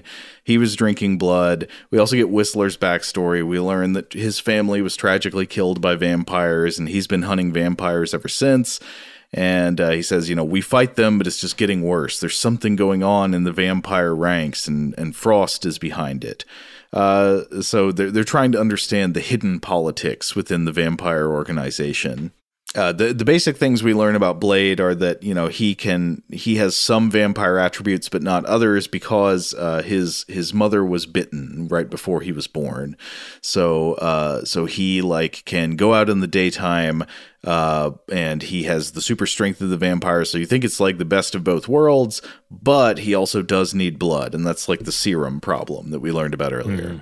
There was a very funny soul searching scene that came after this. He says like, "I'm not human," and um, and Karen says, "You look human to me," and he says, "Humans don't drink blood." And then she's like, "You know, that was a long time ago. Maybe you need to let that go." you know, you haven't drank blood for quite some time.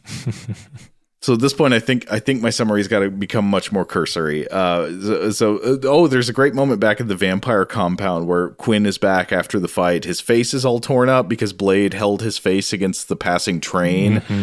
Um, he's also got a missing hand again, and like their vampire buddies there in the room are just like chewing on his stump, and he's yeah, like, "Hey, cut that out." Yeah, he's supposed to be bandaging his hand or something, and but they can't help. It's like a dog, right? It just has to yeah. has to have a bite. Uh, but they talk more about well, we got to we got to take Blade alive. Uh, oh, and then we see them make moves against the board of directors of vampires. They take Udo Kier out to the beach for uh, Execution by Sunrise, which is yeah. has some kind of bad looking special effects, but I also kind of liked them. Yeah, it's a weird special effects sequence because it's not, it doesn't feel completely CGI. It almost has kind of a stop motion quality to it. Uh, it's and he kind of he kind of smolders, then kind of melts, and then kind of petrifies, and then explodes. So yeah. they fit it all in. Meanwhile, uh, Karen has been doing some hematology science. So she's working on a cure for herself and for Blade. Uh, though Blade will end up not taking it in the end because it not only it would cure his need for blood, but it would also make him lose his superpowers. And in the end, mm-hmm. he's like, "No, I gotta, I gotta fight vampires." So I'm sorry, um, but she's able to cure herself, and she figures out that an anticoagulant called EDTA uh, makes vampire blood explode. So she makes mm. a hmm. bunch of injectors of this stuff for uh, for Blade, and there are some glorious vampire pump up explosions later on. Oh, absolutely glorious! Yes let's see. So a few other scenes to mention. There's a scene where Blade goes into the city for serum, but then Frost shows up, like he's just standing in a park, mm-hmm. slathered in sunblock. It, it is daytime, uh, but he's got a human hostage, and then he gives Blade a, the whole "We're not so different, you and I" speech. He's like, "Why don't you join us?" Yeah, like you're gonna you're gonna make Blade switch sides. This is Blade after all. So yeah, yeah Frost on. is totally trying to ice skate uphill in this scene. right. Uh, and then, uh, but so yeah, that that does not go as Frost planned. Though Frost does try to execute his chi- human child hostage, and Blade saves the kid's life. Uh, so Blade Blade is kind of harsh. Like he doesn't show a lot of niceness or compassion, but he, he does come through in a pinch and, and help the humans out. Yeah, it's a nice, purely superhero move and a reminder that yeah, Blade is a superhero and he still has that humanity, uh, especially after you know the, the previous sequences where a lot of it is about the struggle for his humanity and is he slipping, is he doomed to fall into the night, um, uh, you know, with these vampires and so forth. But whoops, while Blade was out in the city out running errands, uh, the vampires attack the hideout and they they they kidnap Karen and oh no, Whistler has been turned. And so there's a scene where well you think Whistler uh, kills himself because he's going to turn into a vampire. Apparently that doesn't take and he's back in the sequel. Right, right. Um, yeah, the screenplay tried to kill him, but you can't keep a great character down um, so yeah, he's back for the sequel. Don't worry about him, even though it it does seem like he is tortured nearly to death and then forced to take his own life. But here, uh, from this point out, it's just like showdowns until the Yeah. end. So you know, Blade attacks the the penthouse uh, where he meets his mom, who it turns out Yeah. she's been alive this whole time because she was turned into a vampire, and now she's bad. So you think it's going to be nice that he meets her, but she's like, "Well, no, I'm a vampire now, and when you become a vampire, you become evil. So I'm evil, and I don't like you." Yeah, and just talking about it here, you might think, what? Well, is it was it necessary for Blade to become Hamlet for a little bit uh, in this film? And it might sound like it's unnecessary, but like beat by beat, I feel like this this uh, part of the narrative is also really important to break up the action and uh, Yeah. really propel things forward. Uh, yeah, and so Blade is captured by Frost's uh, uh, vampire army, and Frost is going to use Blade's uh, half vampire blood for a ritual, which is going to summon the blood god or turn Frost into the blood god, I think. And so, uh, so Blade is imprisoned, and then you do the ritual. Uh, he uh, Blade is saved by Karen. They try to execute Karen by throwing her into a zombie pit. Apparently, sometimes when you bite a human, they don't turn into a vampire. Instead, they turn into a zombie. And it's hey, it's her old friend, her old ex boyfriend, the doctor who's got the the beetle haircut. Uh, he's a he's a zombie now, and he tries to eat her in a pit, but she escapes, and then she saves the day. She like unlocks Blade's uh, cage and gets him out, so he can he can. Oh oh oh! And then she's also like, you need to drink my blood to regain your strength, so you can fight all the bad guys. And this is exactly how it goes down. Um, Blade proceeds to just absolutely whomp all underlings within reach. And this is a this is a whole sequence where you know it's great martial arts action, but there's certainly some intended martial arts physical humor in this, and I, I'm sure there's a name for this in Hong Kong cinema that I'm just not aware of. But like Blade is just taking out lackeys left and right, uh, and it all reaches a fever pitch for me when Blade uh, has he's downed a vampire underling, perhaps a vampire. I think it's a vampire, and then proceeds to kick the vampire multiple times with both feet in the groin, and then finally kicks the vampire so hard in the groin that the vampire flies up onto his feet again, and then he stakes him or something. It's marvelous.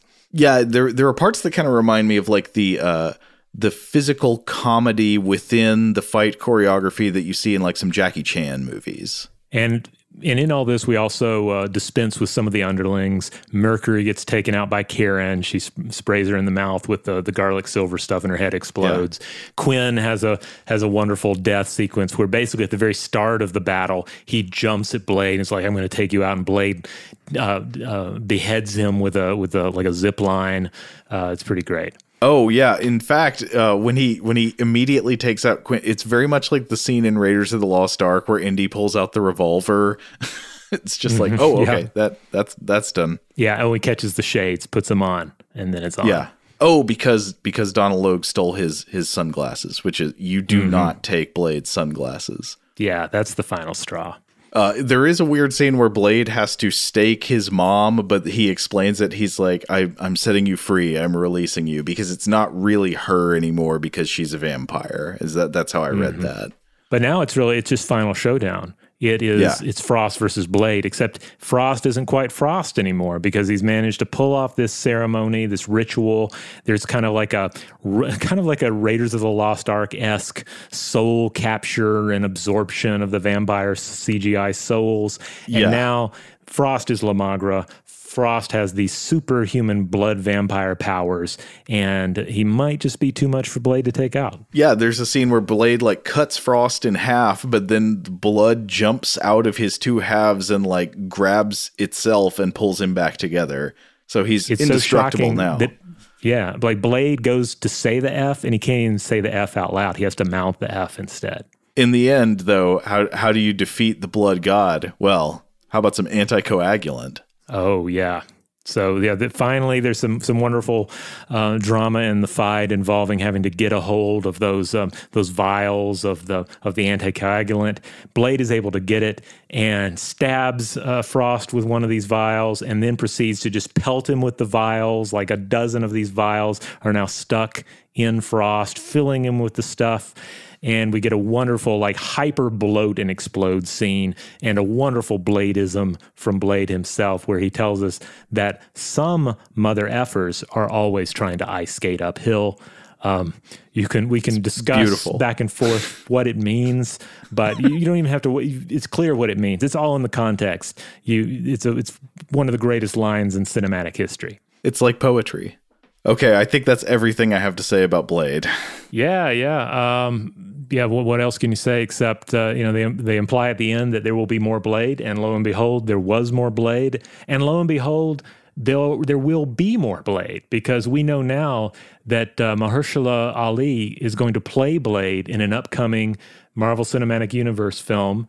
And uh, yeah, I think this is terrific casting with Delroy Lindo in it as well. I can't help but wonder if he's going to play the new Whistler. Um, I I have other questions as well. Like, are we going to have to put up with scenes of where Blade is hanging out with Doctor Strange, or are they going to Uh. let it be mostly uh, its own world? Are they going to let Blade say the F in this? I have no idea.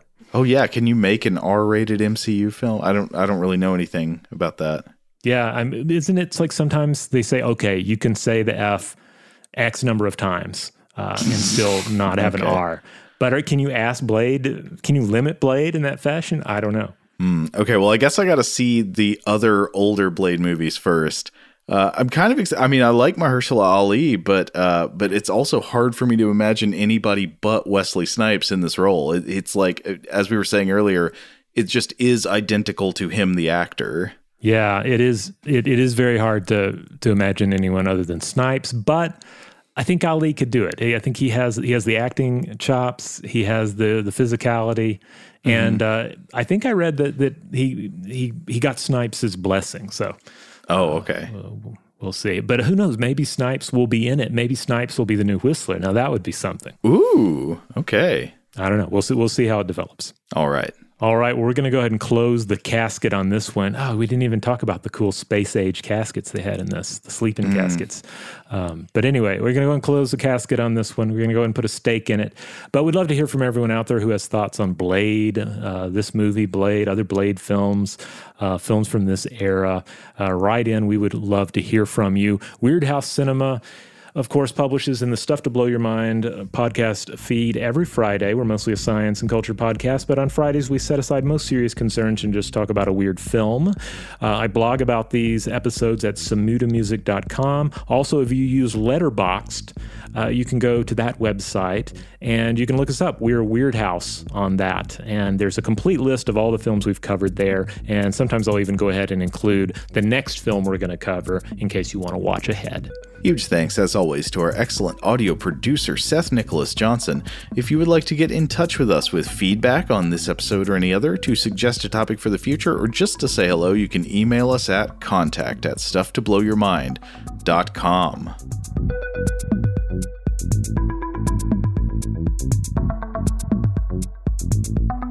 Stuff to Blow Your Mind is production of iHeartRadio. For more podcasts from iHeartRadio, visit the iHeartRadio app, Apple Podcasts, or wherever you listen to your favorite shows.